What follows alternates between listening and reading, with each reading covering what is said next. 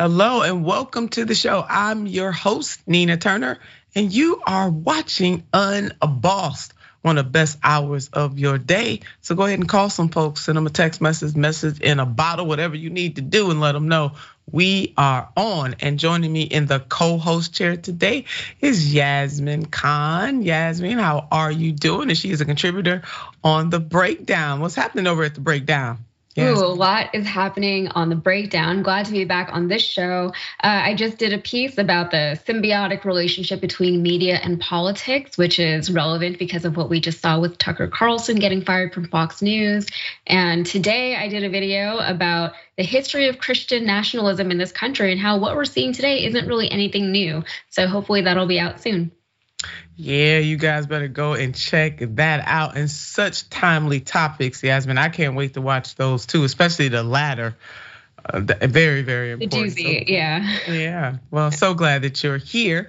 And Yasmin and I, we're going to be jumping into a whole bunch of stuff. For those of you who were watching a little earlier this week, you know that we started our tribute to the one and only Harry Belafonte. Mr. Belafonte passed away earlier this week at the age of 96 years old.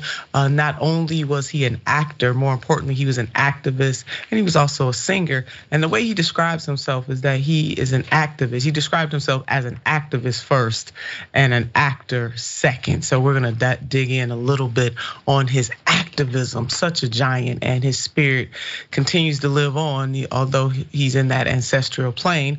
And then we'll discuss some updates uh, about the former officer officer that fired the shot that killed Breonna Taylor.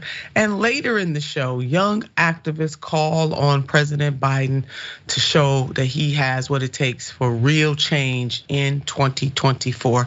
Now, don't forget to subscribe if you are watching for the first time. Welcome, welcome, welcome to Unbossed.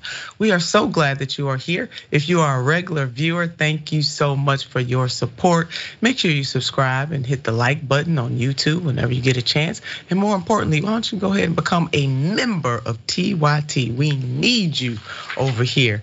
Well, we're going first to the iconic activist artist and singer, Mr. Harry Belafonte, as I mentioned in the opening of the show, passed away earlier this week at the age of 96. He was at his home in Manhattan, and the cause of death was congestive heart failure.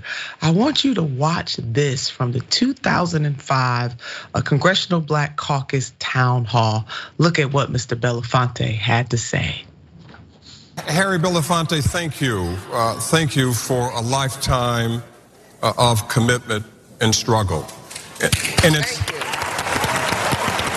a man who is the 21st century's example of the great Frederick Douglass, who speaks truth to power. Uh, and you should know that we not only appreciate it, but we respect what you do and what you stand for, unbought, unbossed, and unbowed. That is unique in America today. Thank you. Indeed, unique in America today. It was unique when those accolades were being spoken about Mr. Belafonte, and still unique today. Unbossed, unbought, and unbowed. We're gonna have to add something to the show. Unbossed, un, unbought, unbossed, unbowed. Absolutely. And his stature as an artist was huge but his role in the civil rights movement was even greater. Mr. Belafonte always spoke truth to power. And going back to that 2005 video, I want you to watch this powerful story about a particular moment he remembers with the Reverend Dr. Martin Luther King Jr. Martin said, You know, I've been thinking long and hard about our struggle. We worked tenaciously for our rights. And uh, the culmination of all that effort will be reflected in what we've come to call the integration movement. And I sit here deeply concerned that I suspect we are leading our nation on an integration trip that has us integrating into a burning house. So as Mr. Belafonte reflects on that, and you could hear the emotion from the audience. I mean, people just paused.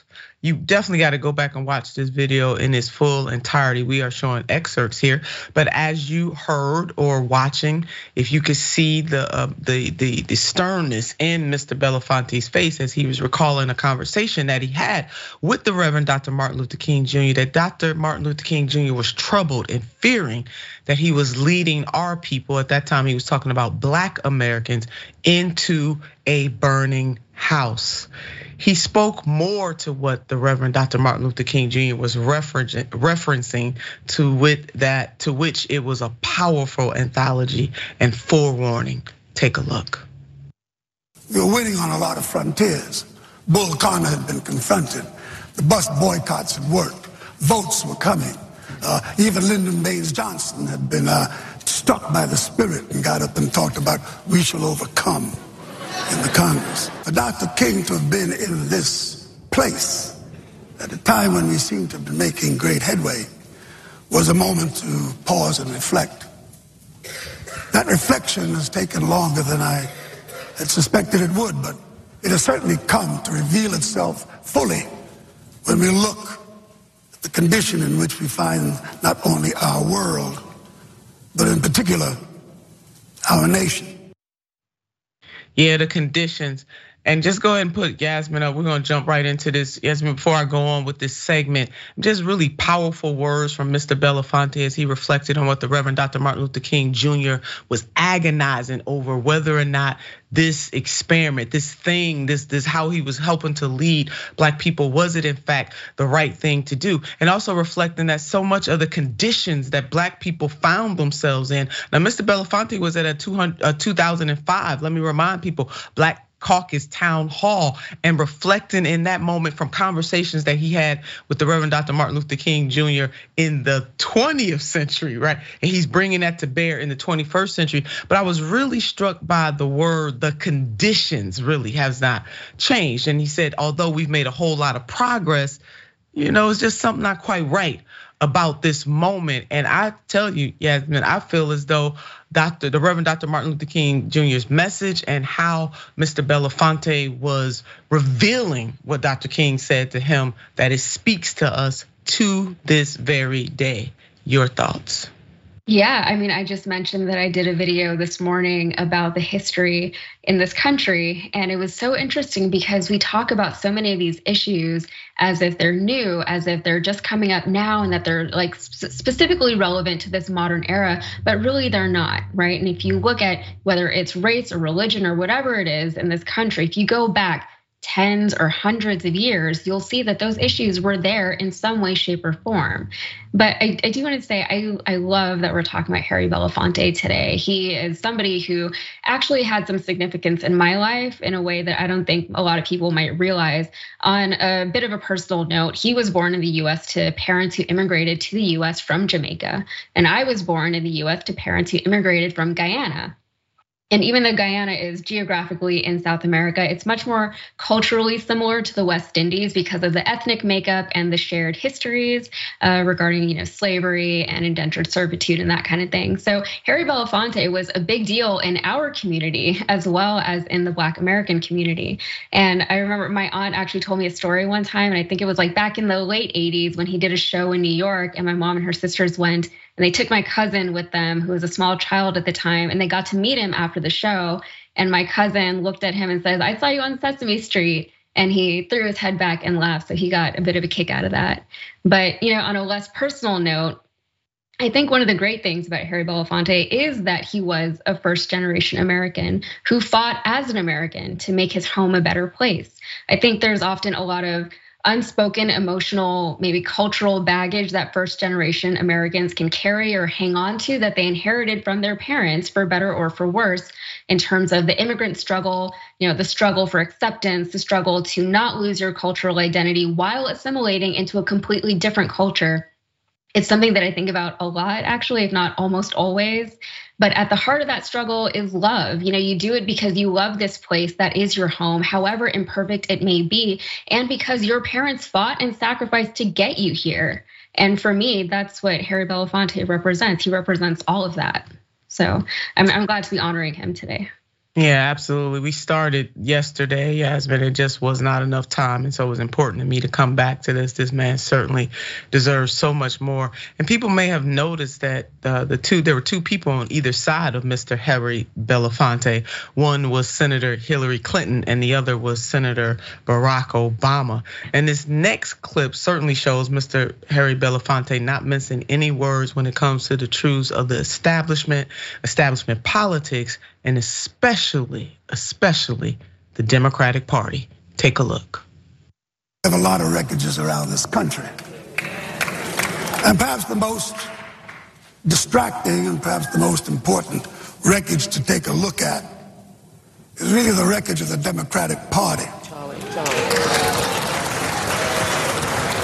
This poverty that our country is witnessing has never gone away. Most of the politicians I know of have visited these places of poverty. They make it their business when they're running for the highest office in this nation to go into the heart of our pain, our anguish, our indignities, and make promises only to walk into the places of power and then deny us. Part of the reason I'm here is to really look through the ravages of the Democratic Party and see if anything is really worth salvaging.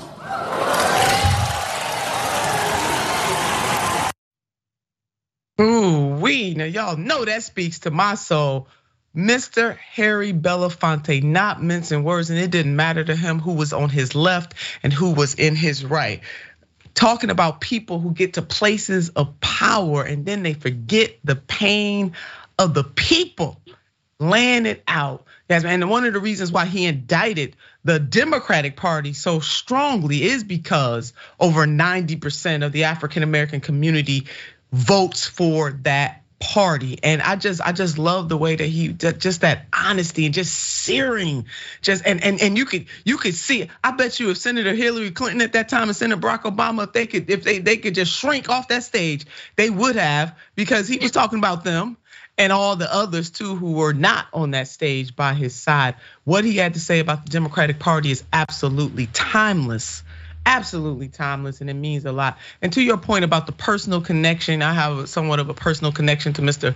Harry Belafonte too. And you are right, he was able to bring uh, the immigrant struggle and then just really engulf himself. And it's not an either or, and engulf himself in the struggle of black Americans in this country. And it was seamless what he was able to do. That people in the immigrant country, very uh, uh, community, very proud. Uh, people of the Black American community, very proud.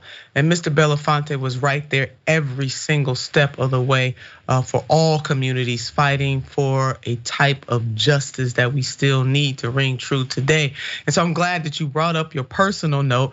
And I had the great honor of meeting Mr. Harry Belafonte during the 2016 presidential election cycle. Uh, he was supporting he did support Senator Bernard Sanders, and we were at the historic Apollo Theater. And uh, that was on April the 9th, April the 9th, or yeah, April the 9th in 2015, and, and there is it right there, the Apollo Theater. Bernie Sanders presents a community conversation. And I gotta tell you, Yasmin, what made this so special was uh, not only did Mr. Harry Belafonte support Senator Bernie Sanders, who in my mind was the best candidate in 2016, certainly the best candidate in, in 2020, uh, but that we brought it to the community, you know, to the community of Harlem and people from all ages and stages and walks of life came. I mean, it was standing room only only. And then also Erica Garner, you may remember her father, Eric Garner, who got choked out for some loose cigarettes in New York uh, Erica Garner. I think that was probably one of the last, if it wasn't the last time, it was closest to the last time that I saw Erica before she passed away. And she was fighting so hard to bring justice to her father. She was actually in that theater as well. And we're gonna share a few other photos. Uh, the person that was moderating this community conversation was none other than Charlamagne the God, Lenard Larry McKelvey, AKA Charlamagne the God, one of the hosts of the Breakfast Club. And as people can see, you're just getting a glimpse of the theater. It was really standing room only on that day. And I think that was the day actually that I met Charlamagne the God uh, in, in person on that particular day. And then another photo I want to share is a picture of Mr. Belafonte and myself, and also Kendrick Sampson, who is an actor and a young activist in his own right, very much walking in the footsteps of Mr. Harry Belafonte. Uh, Kendrick don't miss no words either. I mean, he tells it like a T.I. S like it is, uh, even though he is an actor and just so, so proud. So it was an honor. And the love that we have for Mr. Harry Belafonte is just pouring out all over the world, not just this country. I just got, I got a call on Wednesday, as a matter of fact, uh, from folks uh, across the, the pond wanting me to interview and talk about the greatness of Mr. Harry Belafonte. Could not fit that in the schedule for that day, but I'm hoping to have another opportunity to do so. And so let's remember uh, Mr. Belafonte with some tweets from other leaders across this country.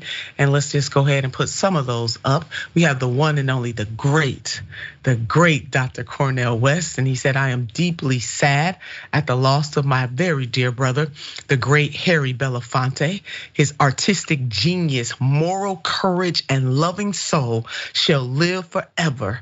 God bless his precious family. Only Dr. Cornel West can put those words together like that. Let's go to our next person, and that is Senator Bernie Sanders. Harry Belafonte was not only a great entertainer, but he was a courageous leader in the fight against racism and worker oppression. Jane and I were privileged to consider him a friend, and we and we'll miss him very much. And that hug, that greeting that everybody sees, and I'm just smiling, uh, Yasmin, as I talk about it, was at the Apollo Theater. I mean, it was a really, really great night. And then the next tribute that we have is coming from Dr. Bernice King, the daughter of the Reverend Martin Luther King Jr. When I was a child, Harry Belafonte showed up for my family in very compassionate ways. In fact, he paid for the babysitter for me and my siblings. Here he is mourning with my mother at the funeral service for my father at Morehouse College. I won't forget. Rest well, sir. And for those you people may not necessarily be able to see the depth of that picture, but there are tears in the eyes of Mr. Harry Belafonte at that funeral service. And then lastly, uh, my stunt double, in Mr. Belafonte's own words, he said the following I was an activist who became an artist. I was not an artist who became an activist. Harry Belafonte. Mr. Belafonte, just so much love to you and to your family. We know that you are on the ancestral plane, and yes, sir, rest in peace and also rest in power. We're gonna keep the fight alive. Oh, we're moving now from this wonderful story and tribute. I'm trying to let it settle in because Harry Belafonte was just such an amazing, amazing, an amazing light. To some news about the police officer that shot Breonna Taylor. So the former Louisville police officer who fired the fatal shot that killed Breonna Taylor has a new job in law enforcement. And how on earth does this happen? Check out this headline right here. Ex-LMPD officer who fired shots that killed Breonna Taylor hired by another police department. And here are the details from AP News, Associate Associated Press. The Carroll County Sheriff's Office on Saturday confirmed the employment of Myles Cosgrove, who was fired from the Louisville Metro Police Department in January of 2021 for violating use of force procedures and failing to use a body cam during the raid on Taylor's apartment. Investigators said that Cosgrove fired 16 rounds into the apartment after Taylor's front door was breached during a narcotics raid on March 13th, 2020. Thinking an intruder was breaking in, Taylor's boyfriend fired a shot from a handgun at the officers. Officers Jonathan Mattingly was struck in the leg, and the officers returned fire killing Taylor in her hallway. Now, obviously, people showed up in downtown uh, Carrollton Monday morning to reject, uh, to object to uh, the hearing. Here is some of what they had to say. I think he should be in jail. It is absolutely ridiculous that Cosgrove is policing our town. And that's coming from Haley Wilson, a 24 year old resident. And how did he get the job? Inquiring minds want to know. And we're going to go into this a bit here in November. The Kentucky Law Enforcement Council voted not to revoke Cosgrove State peace officer certification, meaning he could apply for other law enforcement jobs in the state. And according to a local news outlet, WLKY, the Carroll County chief stated, we're going to give him a chance. Well, Yasmin, look, I am certainly, I'm almost speechless uh, about this. Uh, certainly one for giving people uh, another chance. But in this particular case right here, let's give him another chance to find a new profession. Your thoughts? Yeah, second chances shouldn't come so easily when your first mistake resulted in you killing someone in their own home. And it wasn't like it was an accident. It wasn't like his actions just led to her getting killed. He did it. He went to her apartment, he busted in, he pulled the trigger. What happened to Breonna Taylor never should have happened. And it involved such failure on so many people's parts that none of those people deserve to be in positions of authority again. This cop should not be trusted with people's actual lives because we saw how badly he betrayed that trust before. We saw how unworthy he was of the authority that he was given. But unfortunately, this was all too predictable. We all saw this coming coming. We've seen this happen time and time again. We've seen things like this get reported on, and then we've seen those stories disappear into the ether, which is what makes them think that they can continually get away with these things. Police departments yeah. need to be held accountable for their actions and for their misdeeds, and they need to be held accountable by someone outside of that police department. I don't know how departments are able to do internal investigations on themselves. And when we talk about you know systemic issues within policing, this is what we're talking about. The one bad apple argument no longer holds any weight when an entirely different police department a town over decides to forgive and forget as if nothing ever happened and they're not making any efforts to course correct as they go. They're just rehiring. Yeah, well, amen to that, Yasmin. I totally agree with you. We had a similar situation here uh, in Northeast Ohio where the police officer who put Yasmin back up, please, where the police officer who killed, who shot and killed uh, Tamir Rice, the the 12 year old boy that was on the playground. He came from a department in Independence, Ohio, I believe, and was hired by the Cleveland Police Department. And in his jacket, it really made it clear that he should not be a police officer, that he was quick to shoot. And I'm paraphrasing what was in that jacket, but pretty much that's what they said. Now, that police department actually, Yasmin did the right thing by saying, hey, this dude probably shouldn't be a police officer. We don't know if, if he is police officer material, whether he should be one. You know, it, they wrote that down in some kind of way. He slipped through the cracks and was hired by the Cleveland Police Department and then ended up shooting young Tamir Rice. So I agree with you so quickly, so fast. Uh, these things like this happen. I personally want to see a database uh, of, of officers, law enforcement officers, period, no matter if they're police departments or sheriffs, wherever they come from, because law enforcement can be multiple places. That that there's a nationwide database for law enforcement agencies to pull from. Your thoughts?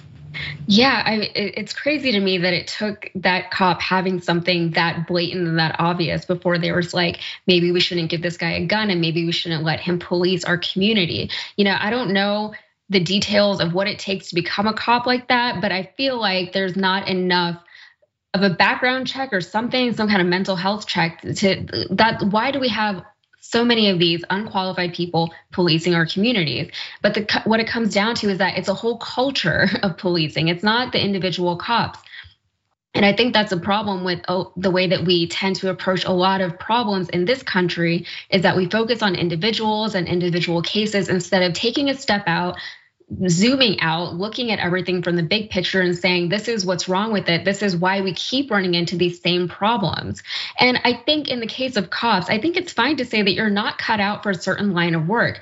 I think people change careers all the time. I've done it, I'll probably do it again someday. We need to normalize career changes for cops.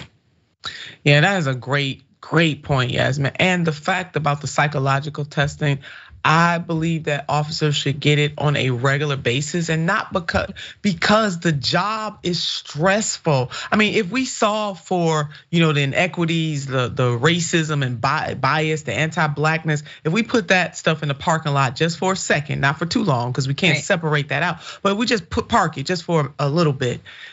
It is a hard job and it's very stressful. And over time, you're right, things change. And so, what better way to protect members of law enforcement who are out on the streets on a regular basis and also protect the community than to make sure that they are psychologically evaluated on a regular basis and dedicate a whole division to doing that, where that that, that division doesn't do anything else, but mm-hmm. they do that that thing right there, that would be helpful. It to me, it's not just one thing, it's gonna be multiple things to help us transform, as one of my dear friends, Dr. Ronnie Dunn, always says, to transform policing in this country. And I firmly believe that it is bigger than officers, as you just said. We got to transform the entire legal system itself.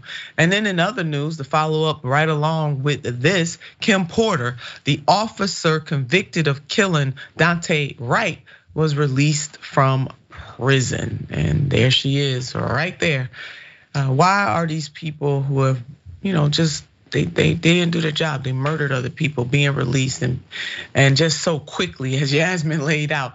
Uh, most the average person will not get an opportunity, a second chance so quickly, but yet and still we give them uh, these kinds of chances. I hate to think. Well, you know what? I'm gonna leave that alone. But Yasmin, any final thoughts on that? Yeah, I would love to see something like what you described. And we all know that the police have the budget to make something like that happen. It really just comes down to where their priorities are and from what we've seen, it's not on the mental or emotional well being of their mm-hmm. cops or the mental and emotional well being of the people that they're policing, these towns. Like it's like that quote that you had from that girl who lives in the town where the cop was now rehired and she's terrified. Yes. You know, we don't talk about that enough either. You know, like there's so no. many angles to this story and it's all a problem. But, you know, yeah. we have the budget to, yeah. to address these, these issues. Oh, there it is. The team put it put it back up. You know, I think uh, put that back up, team. That was great. I think he should be in jail. It is absolutely ridiculous that Cosgrove is policing our town, and that is Haley Wilson, a 24 year old resident. I mean, Haley said it, she summed it up. It is absolutely ridiculous. He needs to find another profession and i'm not even so sure like what uh, what real consequences this officer faced uh, for doing what he did well, unfortunately, to be continued, and uh, we'll stay up on this stories, this story and others just like it. So, Representative Nancy Pelosi despises Medicare for all. She has made it clear over and over again, never using her power to to push it, doing everything in her power to prevent it, and it will always have me asking, WTF neoliberal? We will now kneel. Miss Sinema, Miss Sinema, no.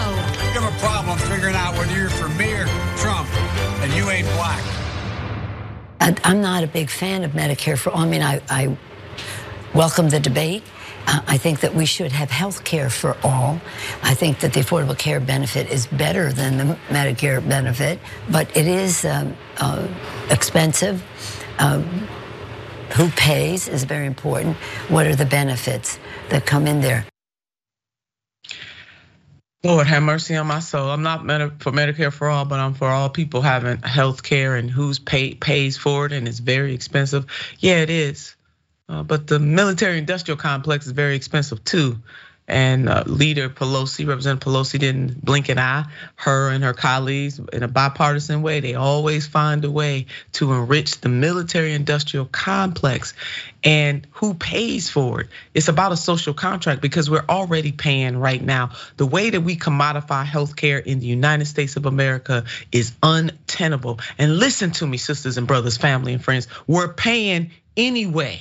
So why not pay in a way that edifies? Trust and believe me, we're paying. You just don't see it, but we're paying. I mean, what it just what she just said there just absolutely makes no sense. So that was Leader Pelosi in 2020, and her ongoing mission of rejecting Medicare for all is now being rewarded by you know what industry?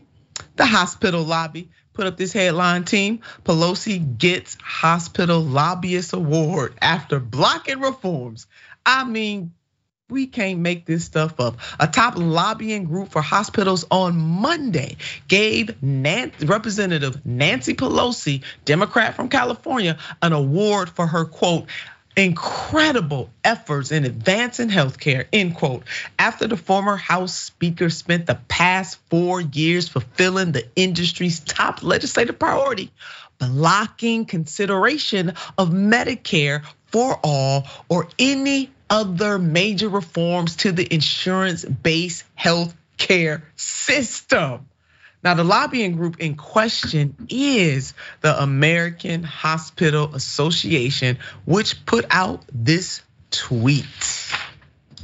Congratulations to the 2023 AHA Award of Honor recipient Speaker Emerita Nancy Pelosi. Pelosi's incredible efforts in advancing healthcare throughout her career have helped provide affordable health coverage for tens of millions more. Americans, I sighed deeply, y'all. I was trying not to. And then when the lever, our friends at the lever, shout out to David Sirota and the team over there at the lever, when the lever tried to access the event, what happened is atrocious. The lever was denied access to the war ceremony event at the A HA's annual meeting at the Marriott Marquis in downtown Washington on Monday evening. When our researcher arrived at the event, an AHA staffer said he would contact or connect him with the communications representative, but instead, a hotel manager then approached and threatened to have the researcher arrested if he did not leave because he had not registered earlier for the event. Yasmin, I, I, I'm telling you, shaking my head and sighing at the same time. I want to throw some papers. I probably will before the show is over. Yeah, you know, Nancy Pelosi represents to me a woman who was once good at her job, you know, at one point, and is now incredibly just out of touch with modernity to the point that she shouldn't really be in a position of authority anymore. She represents you know, the corporate career politician, the politician who works more for personal gain rather than for the betterment of the people she serves, which makes you wonder why did you get into government if that isn't what you're trying to do? At this point, it's abundantly clear that uh, these groups that lobby on behalf of America on, on, behalf of their own systems, right? They are the ones who are infiltrating the American system, the American governmental system, to the point that it is creating problems for the average American citizen. And people like Nancy Pelosi are not helping. She exemplifies what we're talking about when we say that the modern Democratic Party is barely considered to be left wing. They are centrist, if not a little right. That's the American right. hospital system doesn't serve the needs of the American people the ways that it could and should. It's extortionist, it's exploitative, and it's able to function that way because politicians in Washington allow it and even enable it to do so. You know, we've like we've been calling for better healthcare in America for years, and those calls have fallen on deaf ears. And they keep telling us that it's expensive. We already pay astronomically higher prices for medical care that is not astronomically better than that which people in other similar nations pay and receive. Then we're told that it's the best that our government can do. And that isn't the case. And we know it isn't the case. It's just the best that they're willing to do.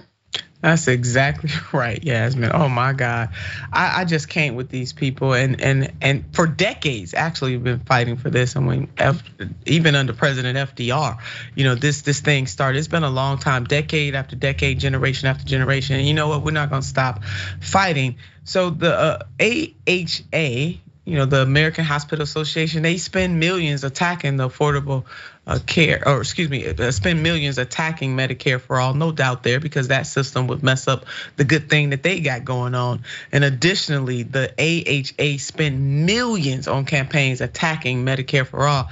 Let's take a look at this. The AHA, which raised 129 million in 2021, is a powerful Washington lobbying operation that represents large hospital chains like CommonSpirit, Health Ascension, and Tenet Healthcare.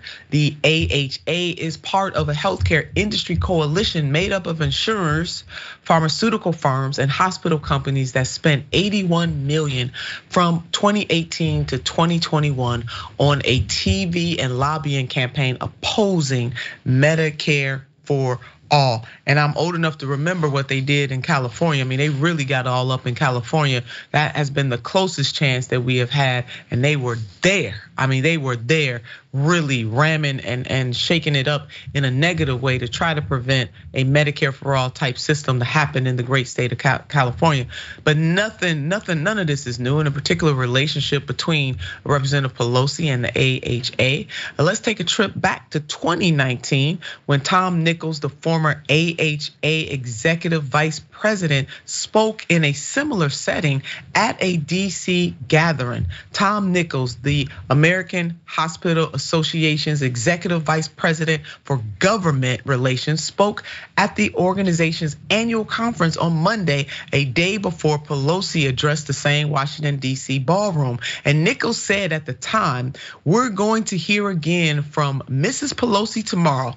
She's trying to thread the needle here, and she understands the difficulty that Medicare for All will provide for her caucus and for some of her members, and making sure that nothing comes up that harms her members. Put Yasmin up. Let's just go on in here before we go to our next story here. Put that quote back up too. That's it. Let's just go ahead and pick that thing apart.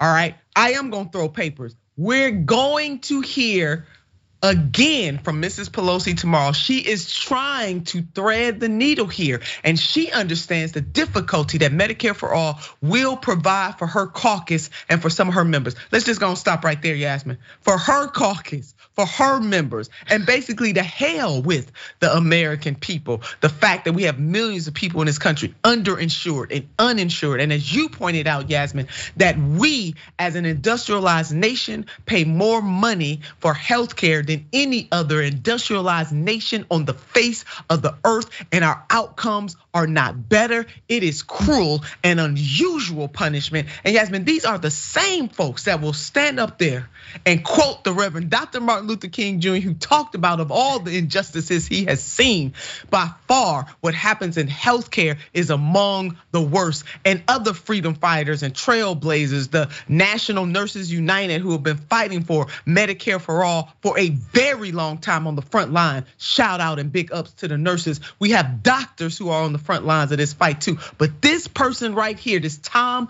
Nichols, made it very clear. Let me say it one more good time. We're going to hear again from Mrs. Pelosi tomorrow. She's trying to thread the needle here, and she understands the difficulty that Medicare for All will provide for her caucus and for some of her members who have who who have to go get reelected. And my guess is she's going to be pretty adept in making sure that nothing comes up to harm her members. Let's go ahead and underline it, underscore, bold it, message in a bottle on a plane and on a train. Now I done told y'all on Unbossed, we don't play games. When it's time to show the requisite emotion, we must show it. This is it. And Yasmin, it's not just in healthcare. This is how these people roll on most of the issues that will benefit Americans, no matter how they align politically. But there it is right there. Tom Nichols said the quiet part out loud. Your thoughts, Yasmin, before we go to our next segment. And I am going to throw my papers.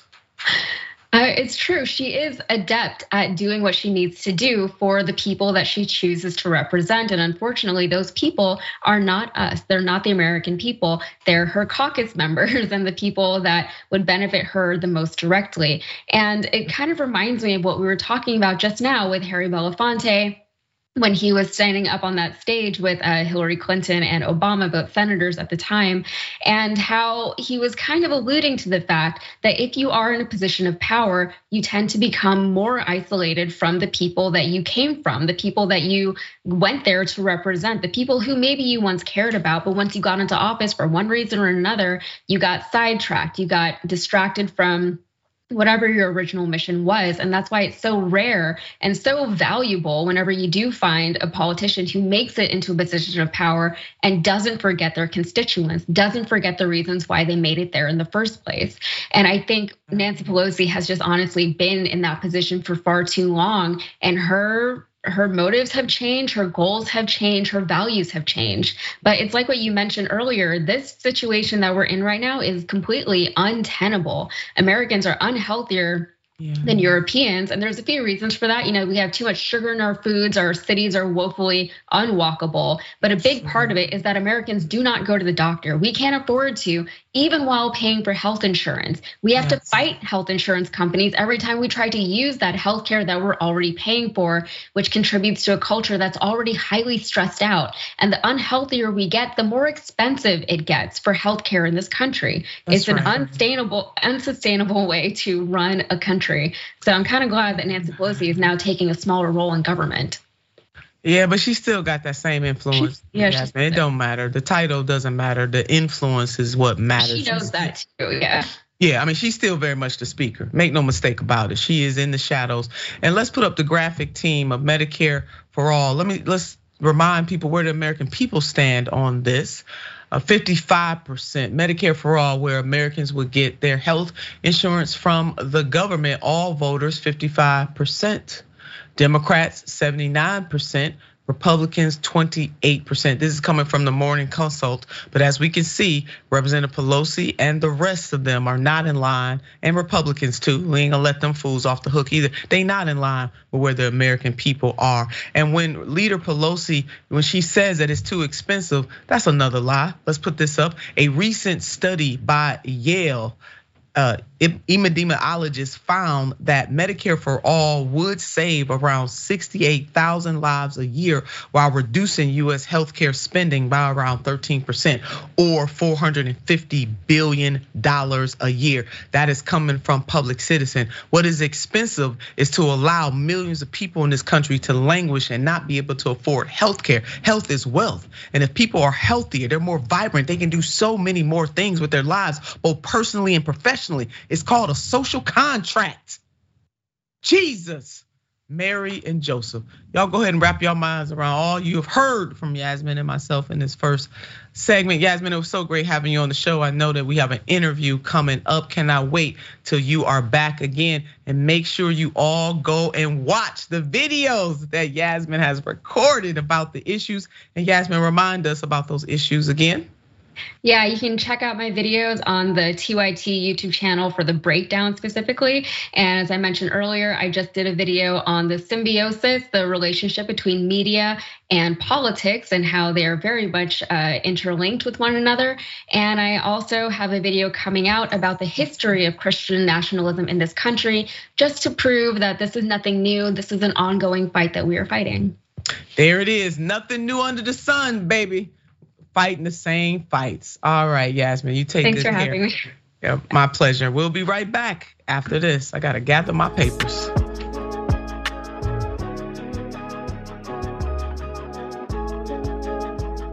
And welcome back to the show. Going straight to comments, TYT members, Mo Fury. hey, Mo.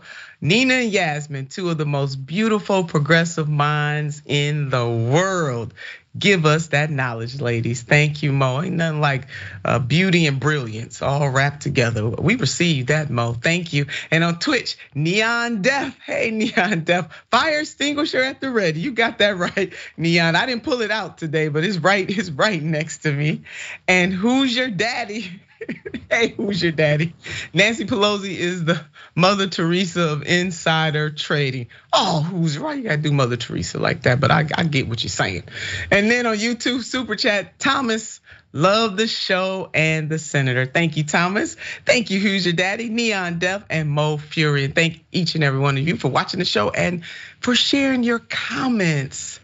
Now I got an interview for you. The lady that I'm bringing up next is a champion, an anti-war activist, and so much more. Medea Benjamin is the co-founder of a woman-led peace group called Pink. She is also co-founder of the human rights group Global Exchange, the Peace in Ukraine Coalition, Unfreeze Afghanistan, which advocates for returning the seven billion dollars of Afghan funds frozen in US banks. She is a co-founder. I mean, Medea, I don't know how you had time to sleep at all. And she is currently, more importantly, on a book tour with her new book, War in Ukraine, Making Sense of a Senseless conflict. And this book is an examination of the events leading up to the 2022 conflict between Russia and Ukraine, the different parties involved, and the risk of escalation and the opportunities for peace. I want us to underline and bold and underscore that, my dear, because so many people do not talk about that part the opportunities for peace. So, in your new book, War in Ukraine, you and your co author, Nicholas Davies, assert that the war between Russia and Ukraine is more complicated than most people understand, more complicated than most people even get the information about. That this is not just about good guys versus bad guys or bad guys versus good guys, that Russia and, or about Russia being bad or Ukraine being and good. Why isn't it as simple as good and bad? What are the key variables uh, about this war that so many people are getting wrong? Well, certainly we say Russia bad and that they never should have invaded, and that was a brutal, illegal, immoral invasion that is hurting so many people every day. But we put it in context the context of why NATO expanded to Russia's border when it promised it wouldn't, why the US was involved in the internal affairs of Ukraine, getting mucked up in the 19 in the 2014 Maidan uprising, getting involved early on instead of the implementation of the Minsk Accords, sending weapons and training military. Uh, and then when the war broke out, why didn't the US get involved in trying to find a solution? Instead, stop the negotiations that were going on with the Turkish government. And more recently, we see the Chinese coming out with a peace proposal that both Zelensky and Putin are saying looks promising.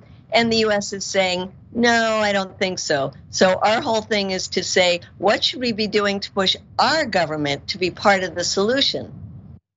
Yeah, amen, indeed. And and what's the end? I mean, uh, speaking of end, you know, the whole notion of endless wars, which you have been on the front lines pushing back against that with so many other folks. Why is it that you think uh, Americans that we don't necessarily get the dynamics. I mean, some people are so giddy about the bloating of the industrial, the military industrial complex. They fear and feel like we must do this all the time. And I really believe that that is really what keeps a hold on the American psyche. And the same can be said for what is happening in the Ukraine. I mean, certainly Ukraine is our ally. There's no doubt about it. That Russia was wrong all day long, twice on Sunday. No doubt about that as well. But how do we sustain something like that? I mean, I don't see the United States in any way talking about finding a diplomatic solution, and that is troubling. No, and where are the progressive Democrats in Congress, Nina? At one yeah. they came out back in October with a letter, 30 of them signed saying time for negotiations, but they got so much pushback within their own party. They took back the letter, and since then, almost all of them have been silent, leaving this to mostly extreme right wing Republicans to come out with the most rational position saying we need negotiations. So we need to get these Democrats, we need pressure on them so they hear from the American public. Only 48% of Americans now want to keep sending weapons to Ukraine. So why don't we see any questioning of this in the Congress coming from any of the Democrats? And that's why I'm traveling around the country saying, hey, put the pressure on all of them Democrats, Republicans, whoever. What we got to do is hear more of them speaking up and pushing the White House to say, get on the peace train, get involved in finding the solutions instead of just fueling this war that the Pentagon, we see from those leaked Pentagon papers, Nina, says yeah. is a stalemate. Yeah, absolutely on that. And you know, the uh, since the war began, I want to put up this: the Council on Foreign Relations. Since the war began, the Biden administration and the U.S. Congress have directed more than 75 billion in assistance to Ukraine, which includes humanitarian, financial, and military support, according to the Kiel Institute for the World Economy, a German research institute. So certainly nobody, you know, Americans are very much supportive of helping our allies, no doubt about it. Uh, this question question for me. Why is it in so many ways in your mind, because you are certainly an expert in this area, while we can get Republicans and Democrats to galvanize over the military industrial complex, but they don't have that same fervor and, and precision when it comes to domestic issues. You know, I'm thinking child tax credit. I'm thinking about continuing to give people, American people, relief from the COVID epidemic, which is not over. Why don't we see, and we can go on and on, why don't we see that same fervor and determination and willingness to spend money when it comes to the domestic side of the ledger and also the peace side of the ledger? Well, we are in the grips of this military industrial congressional complex that we were warned about by Eisenhower back in the 60s, and it's bigger and more powerful than ever. So that now we have almost a trillion dollar budget when we need this money for so many other things that you talk about all the time, Nina. So the figures are now over a hundred billion dollars has gone to Ukraine. But as you well know, we can't find the money to help people in our cities. But I do want to say that the mayor's conference has said we need money at home, find a solution in Ukraine. 1,500 faith based leaders have said we need to stop the killing. Let's get involved in, in peace talks. Uh, we have environmental leaders coming out and saying this is catastrophic for the environment. We have to do something. So we got more and more people coming on board, but it's just not getting to the members of Congress or the White House. Anybody that wants to join us, you can go to Code Pink or peaceinukraine.org and join our coalition. Thank you so much for that, my dear. And we will certainly have you back again. Team, put up the book again one more time as we close out the segment. War in Ukraine, making sense of a senseless conflict pick it pick it up and get involved. Um, Medea Benjamin, it was such a pleasure to have you on your show, and we will definitely have you back. And good luck on your book tour. And that is our time today. And we're so glad that you all joined us. So glad to have Miss Benjamin with us as well, and Yasmin, and you all of you as well. You make the show pop, baby. Now, you know what I want you to do about this time. I always, always want you to keep the faith, but more importantly, I want you to keep the fight on the good side of the ledger. All right, until next time.